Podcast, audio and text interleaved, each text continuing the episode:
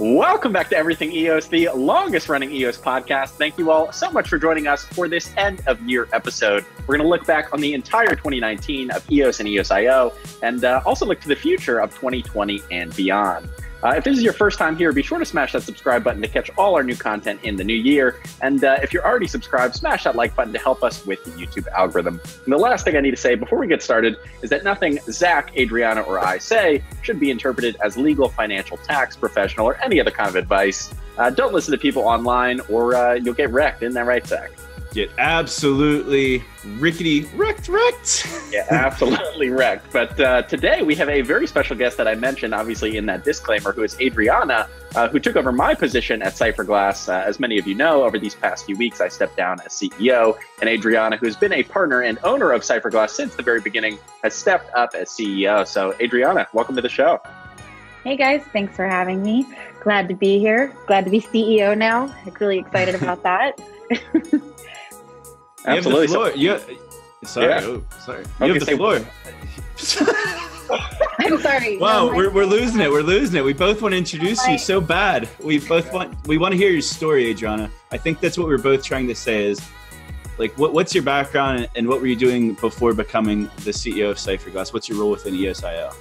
Yeah, so before becoming the CEO of Cypherglass, I was the community manager with Cypherglass, and it's been about a year and a half that I've been working with Rob and the team it's been a really amazing journey. I've been all around the world to different EOS meetups and trying to discover what we're doing, what this whole community's goal really is overall. Um, you know, learning more and more about EOSIO, learning more and more about, about blockchain on the way um, has been really challenging, but it's been really fun. I don't come from a technical background at all.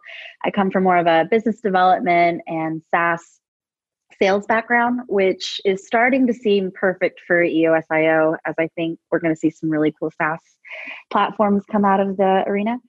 But um, really, I'm just looking forward to bringing my, you know, blogging and community management experience up to being CEO. Now that I have a little bit more technical experience, um, you know, I'm looking forward to driving Cypherglass into 2020. I, think it's important to note that your technical team at Cypherglass isn't really changing much. You want to kind of talk about them and, and the people that are kind of the technicians behind the scenes because even uh, with Rob uh, as the CEO, I think a lot of people saw Cypherglass as kind of like a video and like marketing block producer, but behind the scenes, like like your technical guys are, are very hands on and very very experienced and talented. Yeah, I can't say enough about Ross and James. Um, working with them over the last two years has been amazing, and they really know their stuff. Um, you know, both of them come from the tech industry. They have over 30 years of experience between them. And Ross and James, um, they really are the backbone of Cypherglass. They have tons of infrastructure knowledge. They've contributed tons to the community. When we were standing up mainnet, they were critical in getting that going. Um, and I'm looking forward to really shining some more light on their technical skills as we go into 2020. Rob, whenever you're building up your your Cypherglass dream team before the mainnet launch, how how'd you meet Adriana and like how'd you two connect and get started working together? Yeah, so I met Adriana uh, after my brother Ben, who's also a part of the Cypherglass team, met her, and I believe we actually found her through a headhunter. Um, so we were having uh, some difficulty finding someone that was qualified enough. You know, if you think about the sort of Venn diagram of skills that someone needs, not only do they need um, you know, community engagement skills and business development skills and all these things, but they also need some kind of a knowledge of crypto. Um, and the headhunter was able to find Adriana, who obviously was in the crypto space for a while um, before we reached out to her. So it was kind of this perfect mesh, and uh, she's been a great member of the team ever since. So I don't think you mentioned it in your intro, like we talked about it, Rob. You, today's today's an important show for for the the the path forward of everything EOS. Yeah, so today is my uh, last show for 2019, maybe my last show for a long time. Uh, I know you guys uh, ahead of the show are trying to get me to promise to come on for a voice episode. Uh, no promises yet.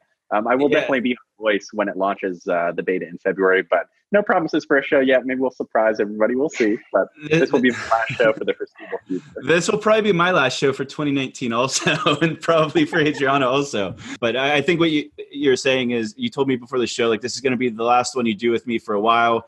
But we, we have an unlimited pool of talent for other people to come co-host the show. We'll have Adriana back. We got people like Kevin Rose, Eve from EOS Nation. We got James Mart, Peter K. We got a whole uh, bullpen of co-hosts. But uh, Adriana and I, we, we talked about this before we started recording. We were going to hunt you down like a dog for uh, the voice launch. yeah. Yeah, Happy Valentine's Day, Rob. You're gonna get like flowers, and it's gonna like, you're gonna get kidnapped yeah, exactly. Yeah, uh, I am excited though to, to start watching some of these episodes. Obviously, I've, I've been a part of pretty much all of them, um, except for the occasional one that you did with Pete or, or some interview guests. So I'm excited to, to sort of transition into that viewer role. And I think having more and more people on the show will help it sort of live up to its name of everything EOS, uh, not just Zach and Rob's view on EOS. So I'm excited. I, I, I agree with that 100%. It kind of goes into this transition. So when did the like do you have an exact date you became ceo and rob stepped down? I'm not sure. It was the day you published the blog probably. Uh, i think it was the 15th december 15th was the official day that we um, you know we handed everything off. And obviously the weeks leading up to that were um, kind of hard and difficult. You know it, it i don't like seeing rob leave. I really don't. But um, yeah, no, I don't think anyone in the community likes seeing Rob leave. Um, you know, but that being said, um, you know, we still have a fantastic team at Cypherglass, like we just talked about, and Rob and I are in touch. I can call on him and get his opinion whenever, whenever I need. And don't worry, we will, we will be twisting his arm and bringing him back onto the show at some point in 2020. So I'm not too nervous. so Rob brought up a good point. So this show has always been called Everything EOS, and Cypherglass was always an EOS mainnet block producer, and Rob always had a very strong stance of only producing blocks through Cypherglass on the EOS main net.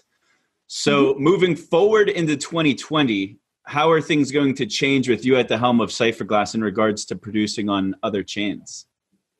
You know, first of all, I want to say that um, it wasn't just Rob's decision to just do mainnet. You know, as a team, we all decided that that's what was best for Cypherglass. And um, now that we're kind of turning the corner and we're seeing EOSIO grow and we're seeing all these EOSIO networks pop up, there are a few that, as the new CEO, I do want to support. And I can confidently say, and this is a bit of an announcement, but we will be supporting Telos. We will be launching our testnet node here in the next week, and then we'll be on mainnet in the new year. So I'm really excited for that. I think Telos has grown a lot. And, um, you know, when it first came out, I was very skeptical. I didn't like any chains that were basically competition to EOS because I really believed in it. That being said, um, mainnet is just suffering some challenges right now that I think these side chains and sister chains, whatever you want to call them, um, it's necessary. I think it's necessary competition for mainnet. I think that it's good for these other chains to be pushing innovation and pushing governance and voting and all these different concepts that we've argued over mainnet on their own um, you know experiment. And telos is one that i've kept my eye on for the last year and a half and i really like what they're doing over there. I think they have a really strong wps system and i want to see um, what we can maybe build or do over there that eventually can be brought over to mainnet or you know succeed on its own I, I, think Telos got some really good community members as well. So a lot of the people that kind of fizzled out from the mainnet and kind of like left a little bit, or at least stopped being as vocal on the mainnet, I think a lot of them actually went to Telos. So I really do appreciate their community over there, and they do have some technicians. Um, I know you're not ready to make announcements for other sister chains that you might produce on. So let's just talk about sister chains that you really enjoy and, and like and are watching. Yeah. What are some uh, favorites? Wax. Wax. Wax right now, I have my eye on. Um, I was fortunate enough to go to World CryptoCon in Vegas a month ago, and I was able to meet Quigley. And he has some really great ideas. He's really sharp between the ears and, and really seems to understand what the use cases are for blockchain in general. Um, they have a great YouTube channel with fantastic content, which is, of course, something we know about at Cypherglass. Um, so I like, I love watching his content. I think they have um, a real shot at becoming, you know, a, a, mainstream crypto project that could bring in some some real enterprises and some real gaming and and really make something of themselves. So so far so good. Um, I'm wary about a couple of things on Wax, but that's why I'm watching it. That's why we're not just jumping into anything yet. Um, but I do think that Wax will be something that we take a look at right after sending up us. Yeah, Wax has been hot lately though because all the projects leaving mainnet, like we saw EarnBet and well, Prospectors is on both, and so is yeah. technically EarnBet. But we Karma left completely. That was a complete migration. So that, that's kind of been like the hot spot. Uh, so that would be probably be a good place to be. And I, I think we could all agree that gaming is one of blockchain's potential biggest use cases in the next couple of years. So it'd be hard to talk about a gaming chain without talking about Ultra. I know that they've only announced a couple block producers, so I'm, I'm sure there's a lot of people that want to produce on there. Is that a chain that you you've been watching at all, keeping tabs on? Definitely been watching Ultra. Um, they seem like they're not holding back at all. Like they're really ready to come out of the gate swinging, and that's what we're looking for. You know, um, Cypherglass kind of pivoting into you know other chains. We're going to become a node running service, and and I think that um, you know if that's what we're good at, if, if infrastructure and running nodes is what we're good at, that's what we're going to stick to for a while. And we would love to you know try to help out Ultra if we can. We've been just kind of watching as they get set up and they're not taking on um, a whole lot of partners right now so they're being very careful and um, i think that cypherglass is going to have to prove themselves a little bit to ultra before we we get asked to be a part of that project and fingers crossed um, I, I, saw a, a, tweet or i don't know if it was blog post i think it was a tweet from colin talks crypto so cypherglass was added to a rewards proxy Rob, does that make you turn over in, in your not grave, but in your in your, in your what in your bed? I don't know. Make you yeah, turn over in your sleep. I think the the mainnet is clearly uh, you know operated by a certain set of standards and a certain set of rules right now, and I think it would be foolish for Adriana and the new leadership at Cypherglass to not um, at least spend a little bit and try to to compete in this new uh, environment rather than just sticking true to um, you know those original values which may not even be present on that chain anymore. So uh, i totally trust adriana and uh, everybody over there to, to make the right moves and i'm excited to see how they grow and flourish on other chains. I mean the new chains for cypherglass i think and, and even the proxies i think the way we want to approach these paid proxies is a little bit different than just going in for the votes. I think it's it's a lot of it's you know picking the right proxy picking the right value proxy is important for a block producer you know with colin he takes time to select the BPs that he invites into the rewards proxy. He takes time to really look at, at the BPs and what value they're adding before he does allow them to receive those votes. And I think that taking that caution is part partially why we decided to go into Colin's paid proxy. Um, you know, if if I feel like the other BPs and they're adding value back in and we're all gaining from this, and so are the um, holders, the token holders are gaining rewards from this. I feel like it's a win win win. So there was no reason for me to not go into Colin's proxy at this point. We'll get into a little bit of news. This is Christmas week, so not a whole lot has happened. We're going to spend, we wanted to spend the majority of the time uh, talking about the 2019 recap, but we wanted to start off with this transition of Cypherglass because this is like the passing of the torch from, from Rob Dejan. I'm super excited to see uh, what Cypherglass brings for 2020. Are you going to start doing like short videos on the Cypherglass channel, a la Rob? think so. I think I'm going to take my own stab at YouTube um, in 2020. And so far, you know, I, I've been bouncing around the world. I don't know if people are aware that I am full digital nomad. I'm home in Texas right now visiting my family for the holidays. But, um, you know, this new promotion has made me, you know, think, do I need to settle myself back down so that I can be more consistent? And I know that with Rob, I've learned a lot from him over the last year and a half. And he's set up a studio.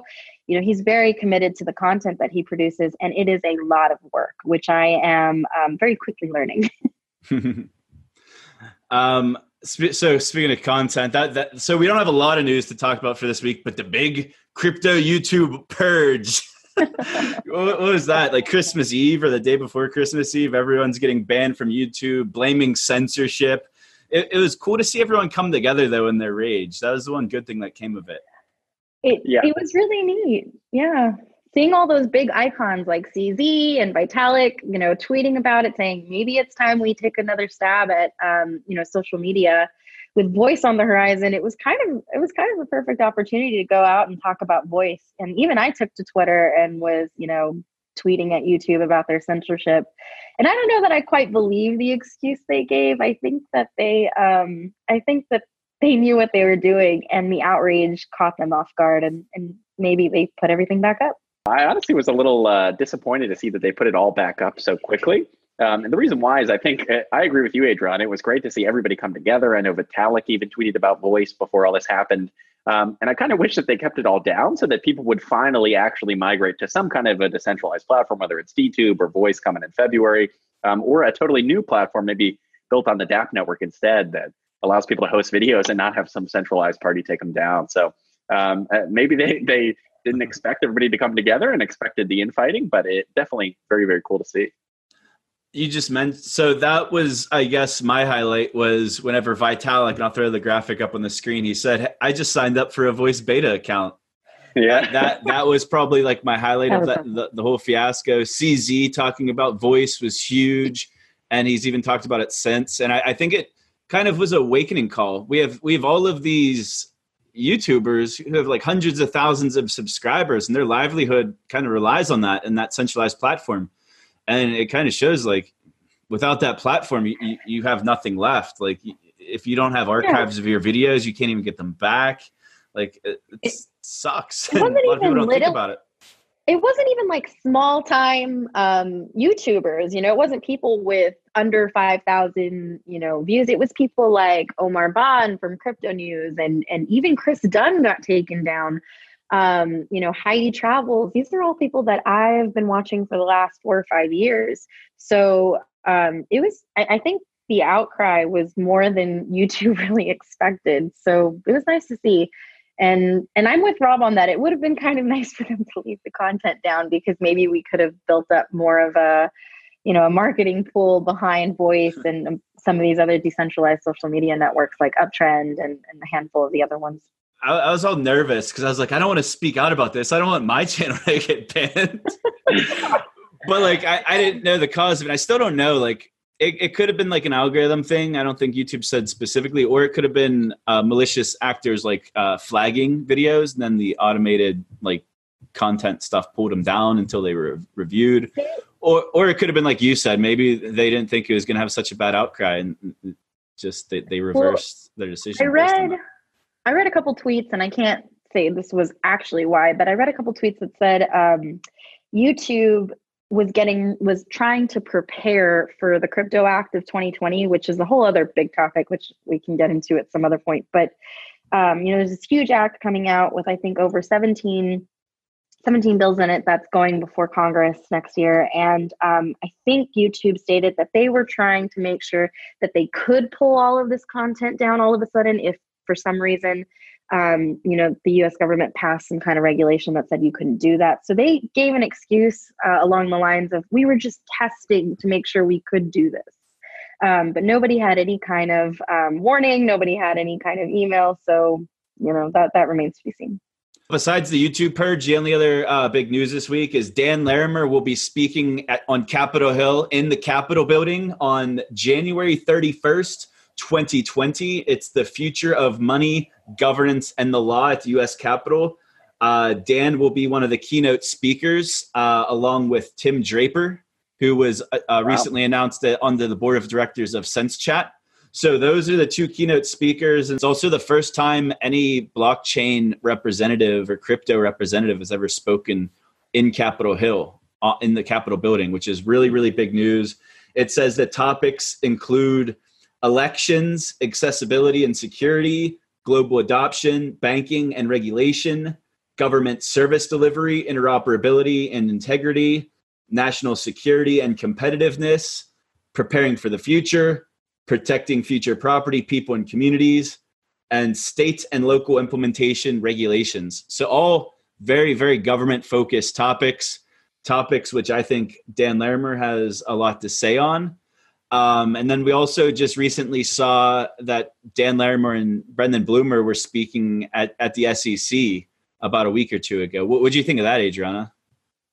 Uh, I think it's awesome. I'm, you know, I think right now in the U.S. community, you know, it's it's a lull time for us. We're all kind of, you know, anxious and eager to see what this is going to turn into. But when I see Block One going out to meet, you know, meet the bar regulation, I know that they're in this for the long haul. So it makes me feel really secure as a block producer, or even someone involved with EOS that, um, you know, they're making the right moves to make sure that this this technology, the software is around for the next 100 years and continues to grow. So for me, it's just a level of security that I feel being a part of this and my livelihood being attached to it when I see Brendan and Dan stepping up to go do things that have never been done before. And they're they're taking on extreme challenges. These aren't small challenges. They're trying to push regulation forward in the US for all of our benefit. And to me, that's the most important thing they could be doing right now. Um, what do you think they're doing at the SEC? I think they are trying to push these guys forward for voice. I think that voice is going to have a token. I think that there's going to be a lot of talk around whether that's a security or not. And they are trying to push some kind of sandbox or regulation program forward so that they can exist in the US and so that US citizens can take advantage of the benefits that come along with holding voice token. That's actually a really good introduction to the little video clip I want to play. So, this is from Solutions CLE. It was in Cleveland on December 9th, but the video wasn't published until December 20th. And shout out to community member Phoenix uh, for pointing this video out to me. He's, he's the man. And speaking of innovation, I want to uh, ask you about your safe harbor ideas. Well, I think, as I mentioned, I think that the securities law framework and the Howey test, which I'm sure all of you have heard about, has been um, relatively successful in a lot of in governing a lot of our decisions about what is a securities offering and what is not. Um, even there, I think there's been some creep in terms of the, the expansion of what it is to be what it is to be a security. But in this space, what I worry about is that if you have a token network that's getting ready to launch and really needs to get those tokens into the hands of people who will use them, you are unable to do that um, for fear that your token could be classified as a security. And that doesn't really make sense if your token is really for a particular purpose. Um, but I think that um, if we could craft a safe harbor that said, look, you've got a couple years, two or three years within which you can develop your token network. And if you, you tell us that you're taking advantage of this safe harbor, we'll give you that time um, to do that. And so then you have much more of a case to come to us and say, hey, this has nothing to do with the securities offering. This is actually us just trying to get our network up and running. And so that's what we're hoping um, that, that we can do. I'm working on sort of figuring out how to design that. Would welcome input um, from those of you who maybe have projects that are at the stage of really wanting to get them out into the hands of the public. I, I think it'd be this is recorded december 9th she's like we would love to hear input from projects that are th- in this phase of their project ready to deploy a token. A week later dan larimer and brendan blumer are at the sec talking about voice token economics with the sec for this safe harbor program. I think it would be silly to think that this is not the path that voice is on right now. Voice has regulatory clarity right now voice token will be part of this safe harbor. They will have two to three years to prove a, a, a utility of the token and create a network effect to decentralize the network. Is there any argument here from you guys, no. or is that like this is what this is what's happening? No, I mean I think it's been really clear with every move that B1's made over the last two or three years, um, right down to setting up an office in Arlington um, I think their intention has always been to use the you know use the funding they raised to push regulation forward so that they could launch this network and grow it the right way with with everyone involved. You know, the crypto community is small in comparison to the United States and, and the people that we could help and bring onto these networks and start to um, educate on privacy and what it really means to protect your data. So I think they've been on this, you know, trying to get this done and get this accomplished and and that's what they've been spending their time doing. Um, and i'm personally really grateful for it because i think it means that innovators all across america are going to be able to launch their uh, projects and and that's what i'm really waiting on because right now the us is a little behind in in that you know in blockchain and crypto innovation yeah, absolutely. I, I totally agree. I mean, it's great to see the SEC, specifically Hester Peirce, finally moving this forward. If there's one thing that I could wish for 2020 in regards to SEC, it's that Hester Peirce becomes the chair and they can push a lot of this stuff uh, through a lot faster. So props to her. Crypto mom. I, I, yeah. I would love, love that. Blumer even tweeted something about how he hopes that that would happen. I think we covered that last week. All right, so that, that's all that's going on. Uh, we went a little bit longer on the Cypherglass stuff and some of the other news, but that's okay let's get into a recap of 2019. Uh, luckily for us, EOS Writer uh, put out an amazing uh, recap. So this actually made our jobs very easy.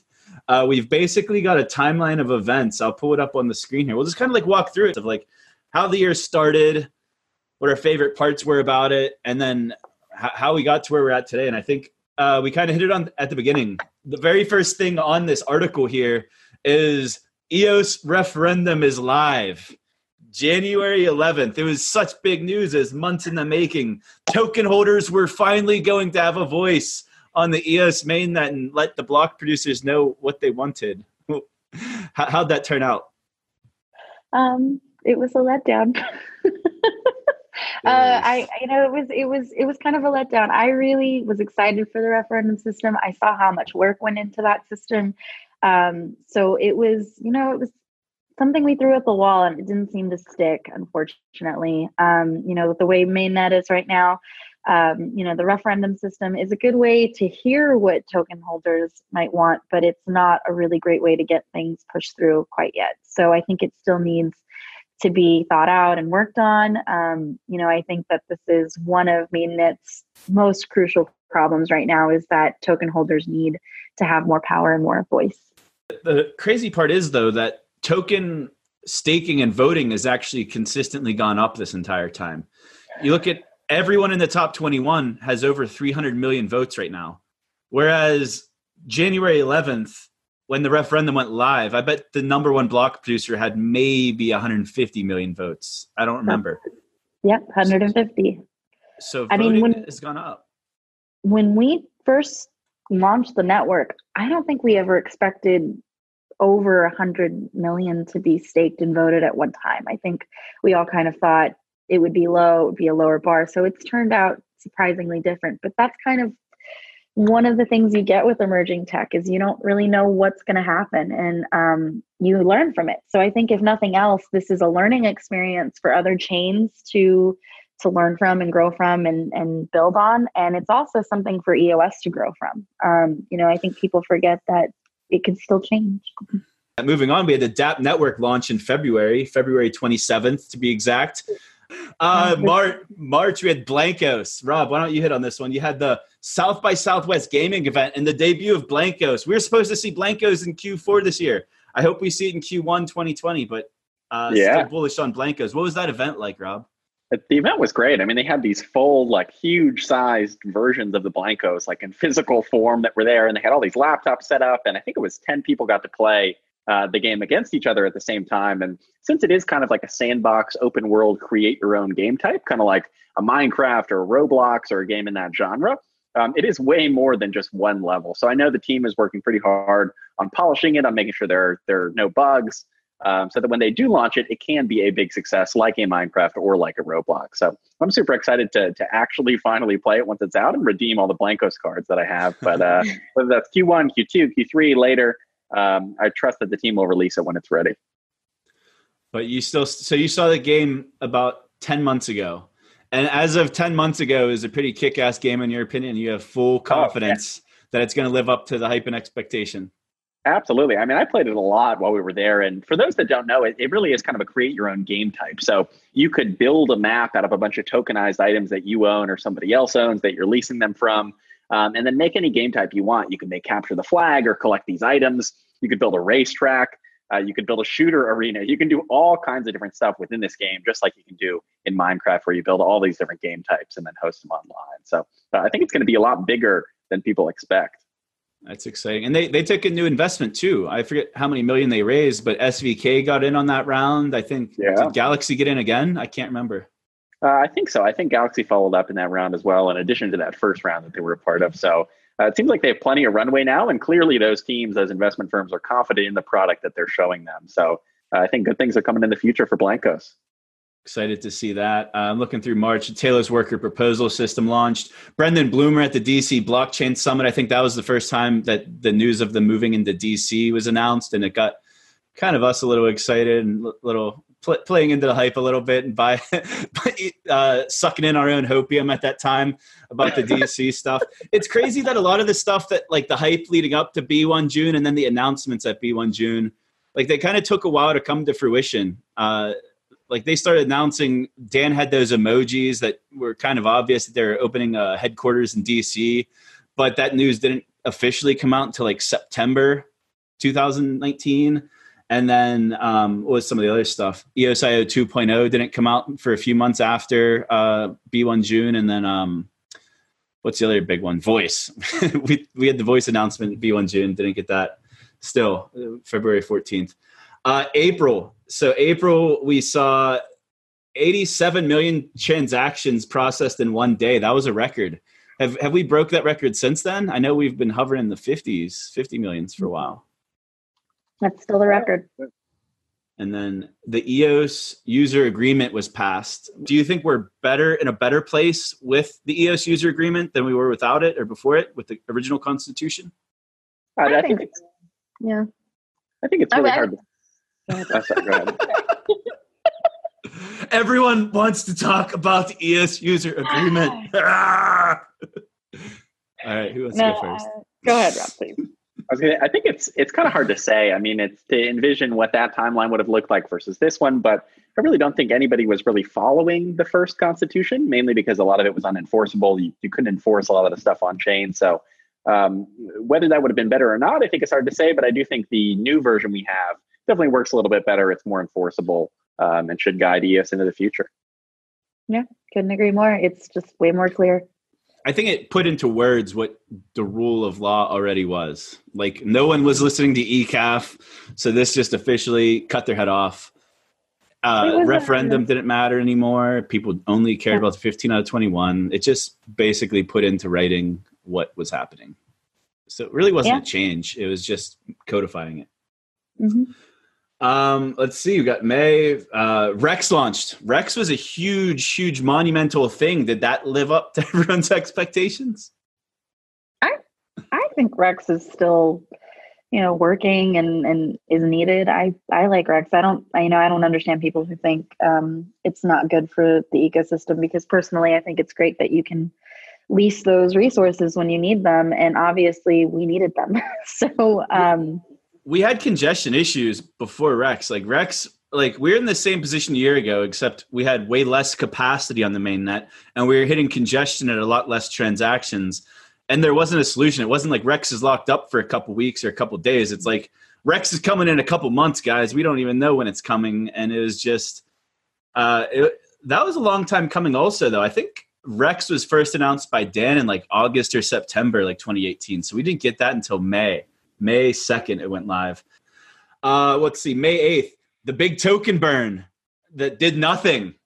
So we were in the middle of like the B1 June pump hype cycle, but that burn did nothing. 34 million tokens burned at the time. What was that? Like 150 million dollars? Something crazy? something like that. I think part of the reason why is because those tokens effectively didn't exist before anyway. They weren't in circulation. There was no path to use them. So from a, a market perspective, it's not like any float was removed from the market. It, it just basically stayed the same from uh, an effective trading standpoint. Yep. Block one purchases $3.3 million of RAM. How did that make everyone feel? I thought for sure, or million three, EOS three- 3.3 million EOS, which is like 20 some million dollars of RAM. I, that got me so hyped at the time. I was like, all right, they're deploying something to mainnet like tomorrow. we're that's what I thought. We're, we're, we're still waiting.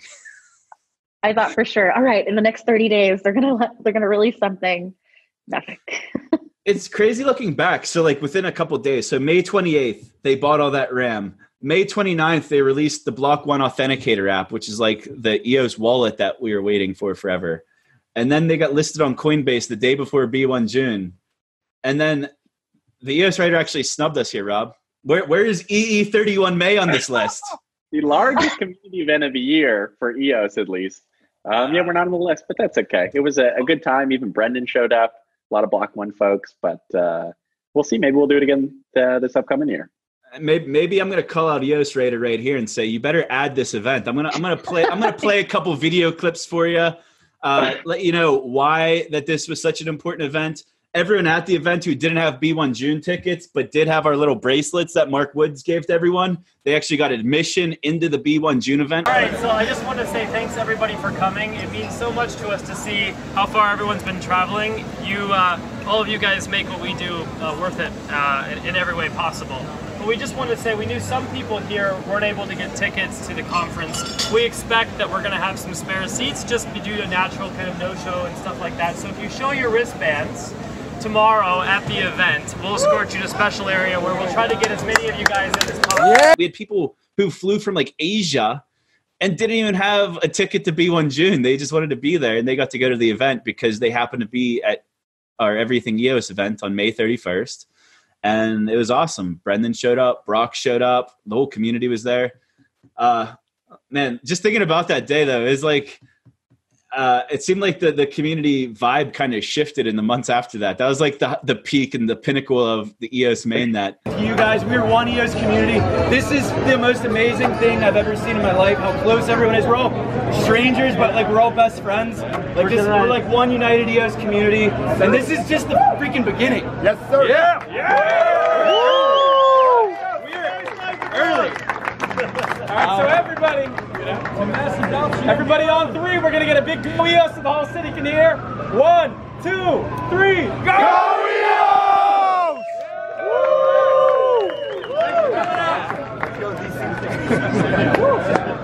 hey, and thank you for the beers. Thank you for the beers, man. and, like, where do you go from there? Like, you can't like continue going up any higher. Uh, so that happened. We we got the voice announcement. We had uh, Dan Larimer and uh, Brendan Blumer on Everything EOS on June second. I think that was one of my highlights of the year. That weekend was amazing, but that interview was one of my highlights personally. What what do you think about that, Rob? Absolutely, it was a fun time just to to sort of talk with them both candidly. Um, you know, before and after a little bit, and uh, see them in that environment was definitely cool. And and one of the first times we learned a lot more about voice. So that was awesome just going through the stuff. Uh, call me out if I'm leaving anything out. I think you guys have the same article in front of you.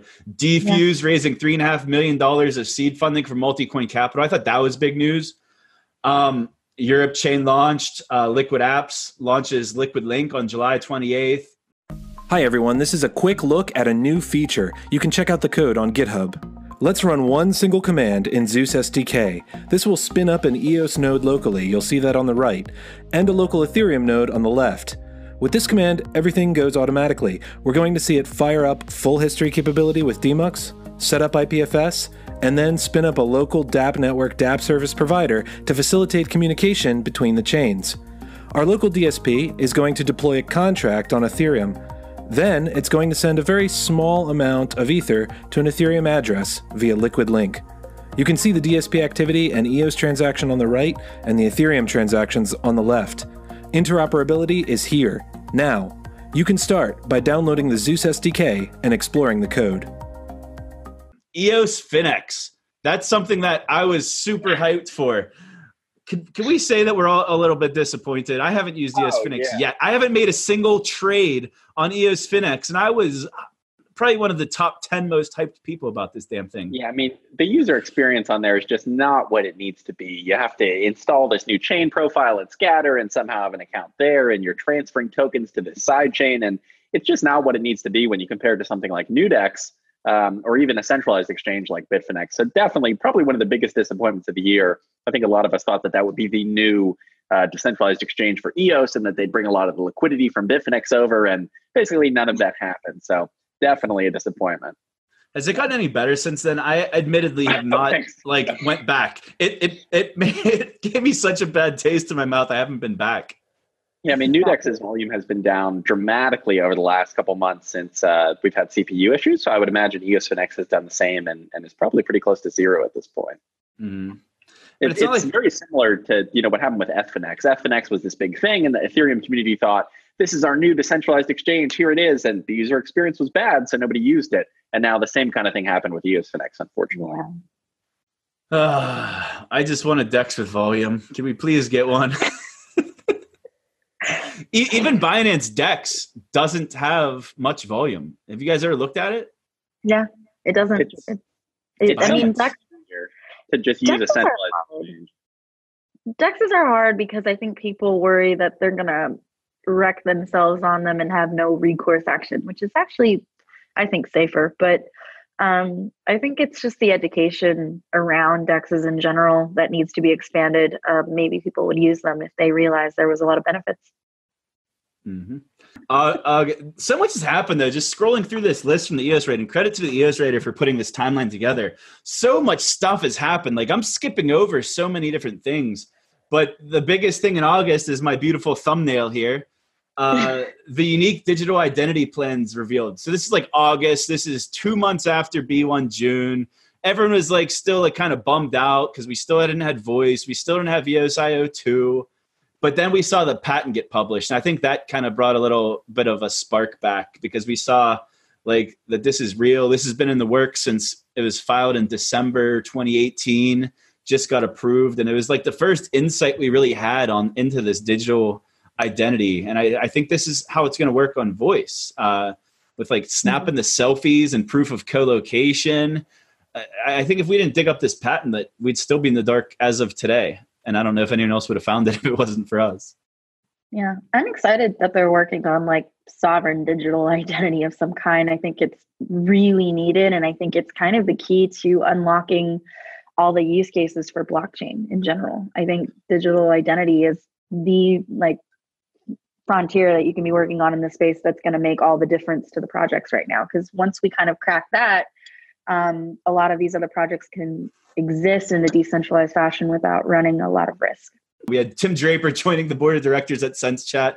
That was big news just because he's such a big name. He's such a Bitcoin bull. September 18th, we had the mainnet finally get upgraded to 1.8. That was a process, wasn't it? Just getting to that 1.8 upgrade. I think 1.8, the software was probably released back in like May.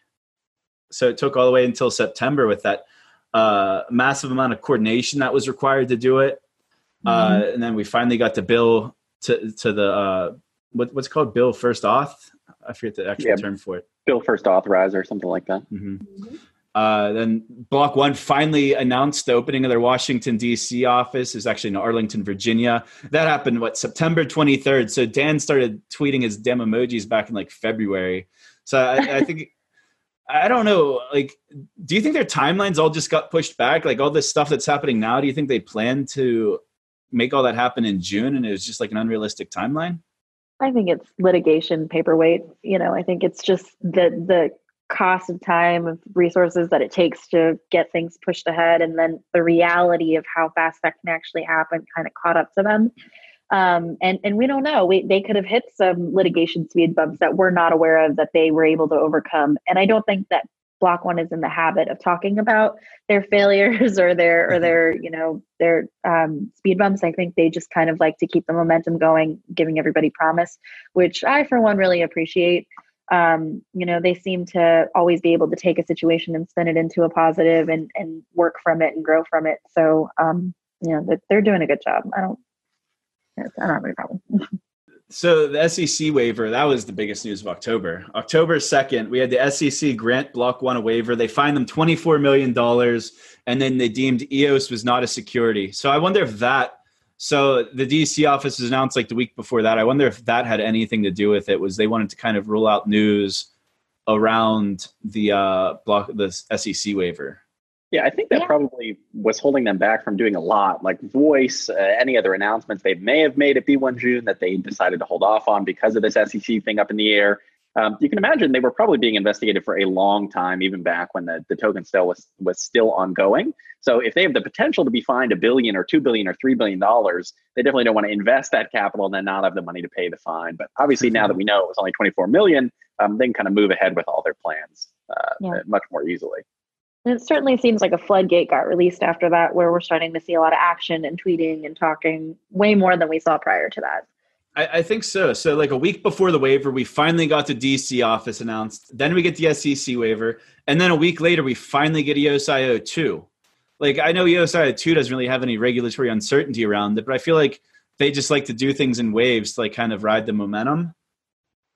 Yeah, uh, that's pretty smart. And then a week after EOSIO 2 came out, it, it, was coincidentally EOS New York came out with their governance proposal. Then the very next day, Dan releases his governance proposal, and those are still pending. What's what's going on with these governance proposals that came out mid October? Are they still being debated by the block producers? What's going on? They're still being discussed with the block producers, and really the challenge is getting that knowledge and information into the hands of the top 21. Um, you know, to, to be able to make a vote and know who we're getting it from and know that it's wanted. I think um, the top 21 block producers are kind of at consensus if they like the way things are now. Um, so they're not giving this a whole lot of time or attention, which is the problem on mainnet. I mean, I think that both proposals could do a lot for the network and and make a positive impact. but um, I think it's going to take a lot longer and a lot more um, effort to get the top 21 to acknowledge that. Mm-hmm. Uh, looks like the the EOS Rio conference is on here, but they left out the EOS Vegas conference, which I wasn't at. Adriana, you were at the Vegas one though too, weren't you?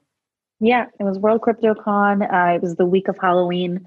And it was great. Um, you know, we we had a whole section to ourselves. We had the EOS Pavilion that um, was very graciously put on by Brock Pierce and Crystal Rose, um, and Sense Chat sponsored, and it was fantastic. Um, we learned a lot about what's going on in the EOS community. We heard from people like Fred Krueger on LinksChain. We heard from uh, EOS Detroit about what they're doing up in Detroit with EOS. Um, it was a lot of really good information, and I think it showed the importance of us getting together with the entire crypto community, not with just with each other, to share what we're all doing and learn from each other. It was great. What's Cypherglass's official position on LinksChain? I'm skeptical. I'm still, I'm, I, I, just wish he would stop hating on everyone else. Like Fred's a smart freaking guy. Like he's not he's not stupid at all. He's but he says no. some stupid stuff he's, he's a little aggressive. It's okay. I think I think Fred deserves to be a little aggressive. I think we all do. So it's okay that he's coming out and kind of being the person that's like, "Hey, we've got problems here. They are, and I'm trying to fix them." And I have a lot of respect for that. But as of right now, um, you know, every chain that Cypherglass goes uh, opens a node up on will be vetted thoroughly and and really put through a litmus test to see if it's going to be um, around because I don't want to support projects that could potentially be um, you know drains on people's personal finances. And I'm not saying that these chains are I'm just saying that unintentionally they can become that and I don't want to contribute to that and um, I want to be sure of the projects that we go in on that, that's a great way to look at it because you're not going to produce for every chain. I don't like the block producers that are on every single chain. It's like, are you? What are you doing? Like, it, most block producer teams aren't big enough that they could put that much focus on every chain. So it's like you're just collecting a, a, a tiny, tiny paycheck basically to be on some of these chains. It doesn't it's a lot really make sense. Yeah. Yeah. Sometimes uh, the juice isn't worth the squeeze there. and as far as Fred, Kurt, like a day or two ago on Twitter, he said, Fred Fred Krueger's an acquired taste because they're they're really Kurt and Fred are really good friends, uh, mm-hmm. and he's an acquired taste. I, I, I could agree with that. Fred's a good guy though. At the end of the day. Um, okay, so November we had the EIDOS hit. I, I, don't think we really need to recap what EIDOS did to the mainnet, shut down Rex. And in the midst of that, Rob, myself, and Peter K went to Bloxburg in in Blacksburg, Virginia, uh, what, what's your recollection of that, Rob? do you think that was a pretty good experience for yourself personally? Yeah, I thought it was pretty great. I mean, we got a lot of interesting nuggets from Dan and Brendan about voice being hosted on multiple blockchains, some private, some public. Um, had had a really cool Hester Peirce conversation that we got to watch, and met a lot of great community members. So uh, that was definitely one of the highlight uh, events of my year for sure. Mine, mine as well. Uh, I know we, we've been going a little long. I could ramble on about that event all I want. Uh, November 17th, we had the LiquidApps Hackathon. That was one of the highlights for me. I worked really hard leading up to that. Uh, got to go to Israel, got to go to Jerusalem while in Israel. It was just an awesome experience. The hackathon itself was so successful. We had over 200 people sign up, over 20 teams submit, gave out $50,000 in prizes. Just an awesome experience. Uh, then we had uh, a couple days later, uh, really big news for EOSIO and Ubisoft a multi-billion dollar game company announced that there'll be a corporate block producer on Ultra. Like all, this is what I mean by Ultra is just like standing out. Like nobody else has the name recognition of the the crypto partnerships is like a meme, but like these partnerships are actually meaningful from from what we were seeing. Uh, so I was mm-hmm. excited to see that. December we had Prospectors launch on Wax. Pros- I, I skipped over earlier the Prospectors launch on Mainnet. But that's been one of the most successful games uh, mm-hmm. with the most users on any EOSIO chain. December 6th, voice beta launch date announced. I think that for me was a, a shot in the arm of like Hopium because I, I, I, said it whenever we did the Everything EOS show and that was announced is my favorite times doing everything EOS and just in general is whenever you have like an event or something to look forward to, like you have a date in mind and you're like working mm-hmm. towards that date. Because whenever you don't have something to work forward to, you're just like kind of going through the motions, going through your days, like, okay, here's what I got today. I don't know what tomorrow is, but now I know something that's not tomorrow, but it's a couple tomorrows from now. But we finally have a date on the calendar for February 14th with Voice. Adriana, what was your reaction to this news whenever you opened up your Twitter? I was so excited. I was so grateful. I thought we were going to have to wait so much longer for this. So um, I was glad that they got a beta announcement out before the end of the year. I was worried that if they didn't get something out by the end of the year, it would maybe lose some momentum, or we would start to, you know, see some some negative reactions from that. So um, I'm really looking forward to them doing a beta launch just for the kind of the crypto community to work out some bugs and get everything tested um, before we move on to like everyone else not in crypto. So, Rob, was it sooner the launch date? Was it sooner than you were expecting? Also, even though it's still just announced as a beta. Yeah, I had sort of, uh, I guess, like extinguished that flame of hope for voice a while ago. basically said, "Look, it'll be here when it's here. Like, let's just wait for it." So February seems like a great date. Um, dropping on Valentine's Day will be very interesting to see what kind, if any, marketing campaign they run around that. I know Brendan has said they're sort of holding off on the big marketing push until it's out of beta. Um, but it'll be interesting to see how they position it to the crypto community and, and all that good stuff. And just to verify what you've told me already and said publicly, you will be on voice. I will be on voice.com. Yes, that's correct. and you will get dragged onto a podcast with me and Adriana after the voice launch. maybe, maybe. Maybe not the day of. Maybe not the day of, but in that vicinity. If we if we don't see you for another month and a half until then, Rob, I it's Valentine's you're gonna, Day. You're gonna break our heart. Don't do that. you're gonna break the whole community's heart. Actually, you're you're already you're already you're already doing that. So let's let's just you know come back for voice. At the very least, I'll be on voice.com, but uh, I'll try to make a show or, or two next year and and talk about it and see what's going on. We'll see. Maybe we'll get a bullish. How about that? Oh, maybe. Let, let, let, let's let's do a prediction market. Will there be at least one episode of Bullish in 2020? we'll see. When, when the creative juices flow. So we're almost at the end of the year. We had the Republic of the Marshall Islands announced they're going to do a national digital currency on EOSIO. Huge news. We had AMD, the, the graphics card chip producer, announced their partnership with Ultra. Other big news.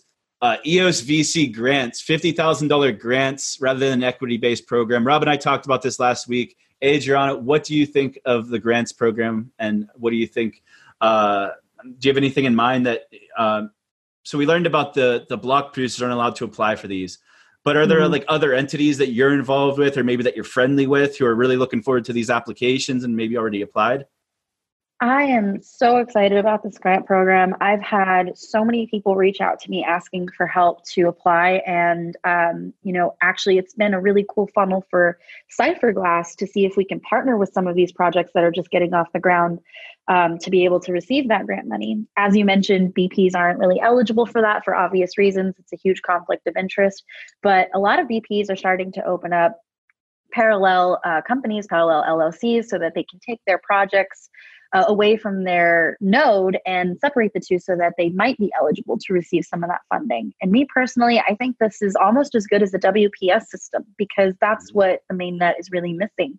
It's missing, you know, a blockchain is only as good as its users. So if we don't have any users, then it's it's just a it's just a network. It's just a blockchain running with no users. Um, this is going to help bring some of these indie projects to mainnet and, and entice them to build on EOSIO so that we can start to, to drag more people into the space and, and help them understand why decentralized projects and their data and protecting their data is so important. So for me, I think this grant program is exactly what we needed, exactly when we needed it. I, I agree 100%. I, I think that a lot of people are disappointed with the way EOS VC was being run. Uh, I, I, I know many different people that had numerous calls with them, dragged along for months, only for them to like go dark on them and like uh, if you didn't already have a revenue like uh, generating business that had equity of like value like they had a lot less interest so this is a breath of fresh air and going back to the new resource model if anyone that wants to build any application that needs to deploy on the main net like they're going to have to buy eos tokens with the old model or the new model like this $50000 I don't know how much of it, but a couple thousand of those dollars might be used for resources on both mainnet and EOS EOSI's sister chain, maybe on the DAPP network. It could be used. It's going to be needed to get resources. Every application requires resources. Uh, so, so that's that's super exciting. So that's that's basically at the end of the year. We have December 21st. Block one releases the EOSI resource allocation proposal. Yep. I mean, the oh, the resource allocation proposal. That's a whole. That's like them just throwing this huge thing in the, my lap at the end of the year.